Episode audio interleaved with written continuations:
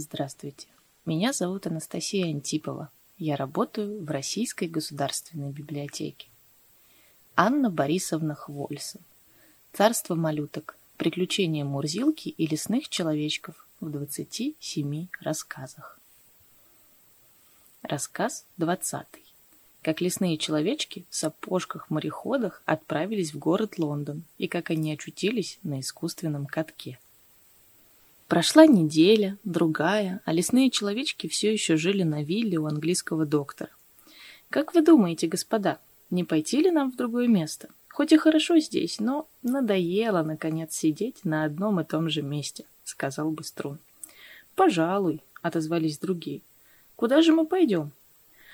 «Уж, конечно, в столицу, в Лондон», — ответил Мурзилка. «Мне хочется посмотреть, как одеваются английские щеголи». «В столицу, так в столицу», — сказала зайчья губа. Под вечер, когда спала дневная жара, малютки, надев свои сапожки, покинули гостеприимный кров и отправились быстрым шагом к столице. Всю ночь шли они по лесам и рощам, и к утру с первым солнечным лучом перед ними предстал грандиозный город с башнями и церквами. «Господа, отдохнем здесь немного», — предложил Чумилка ведун.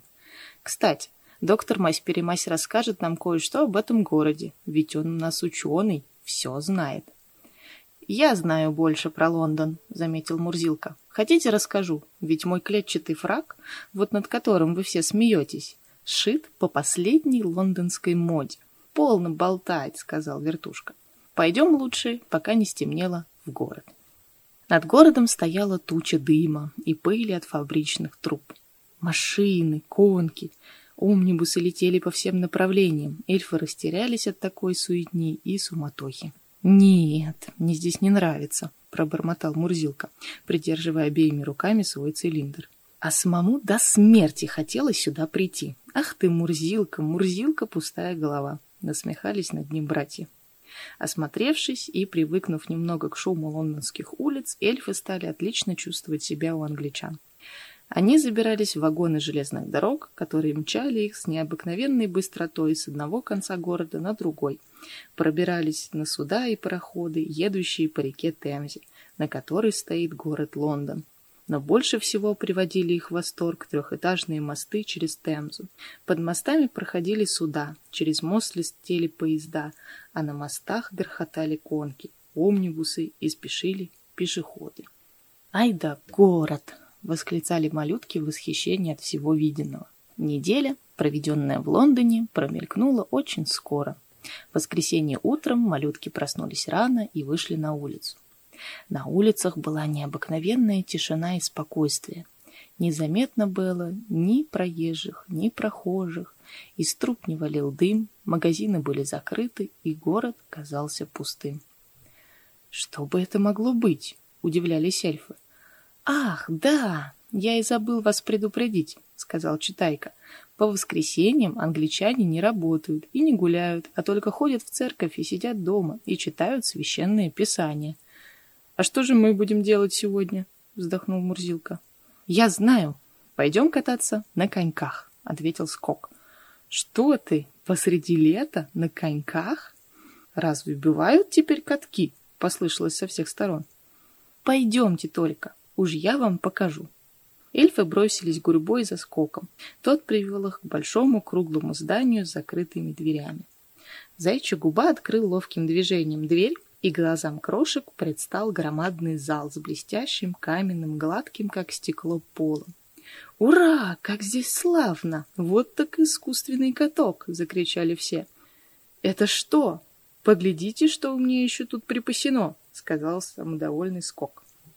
«Ведь на каменном катке нужны коньки на колесах!» И крошка показал изумленной толпе целый ящик с крошечными-прикрошечными коньками. С красными колесиками мне, мне!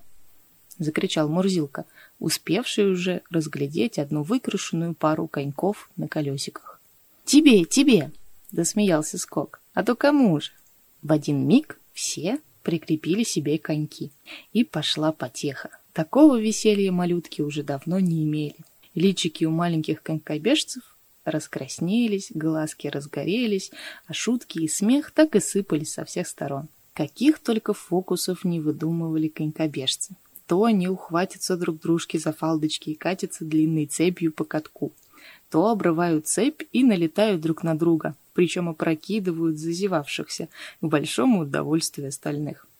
Мурзилка, конечно, по обыкновению старался убедить товарищей, что лучше его никто не умеет бегать на коньках. «Посмотрите, как ловко я пробегу на одной ноге!» — обратился он громко к остальным крошкам.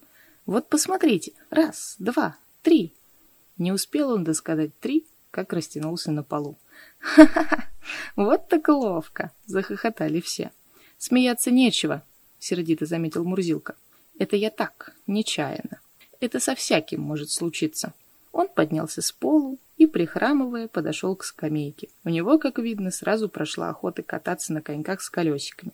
Познакомившись хорошенько с городом, лесные человечки решили ехать дальше, чтобы увидеть новых людей и новые города. Еще больше интересного смотрите на сайте leninkatur.rsl.ru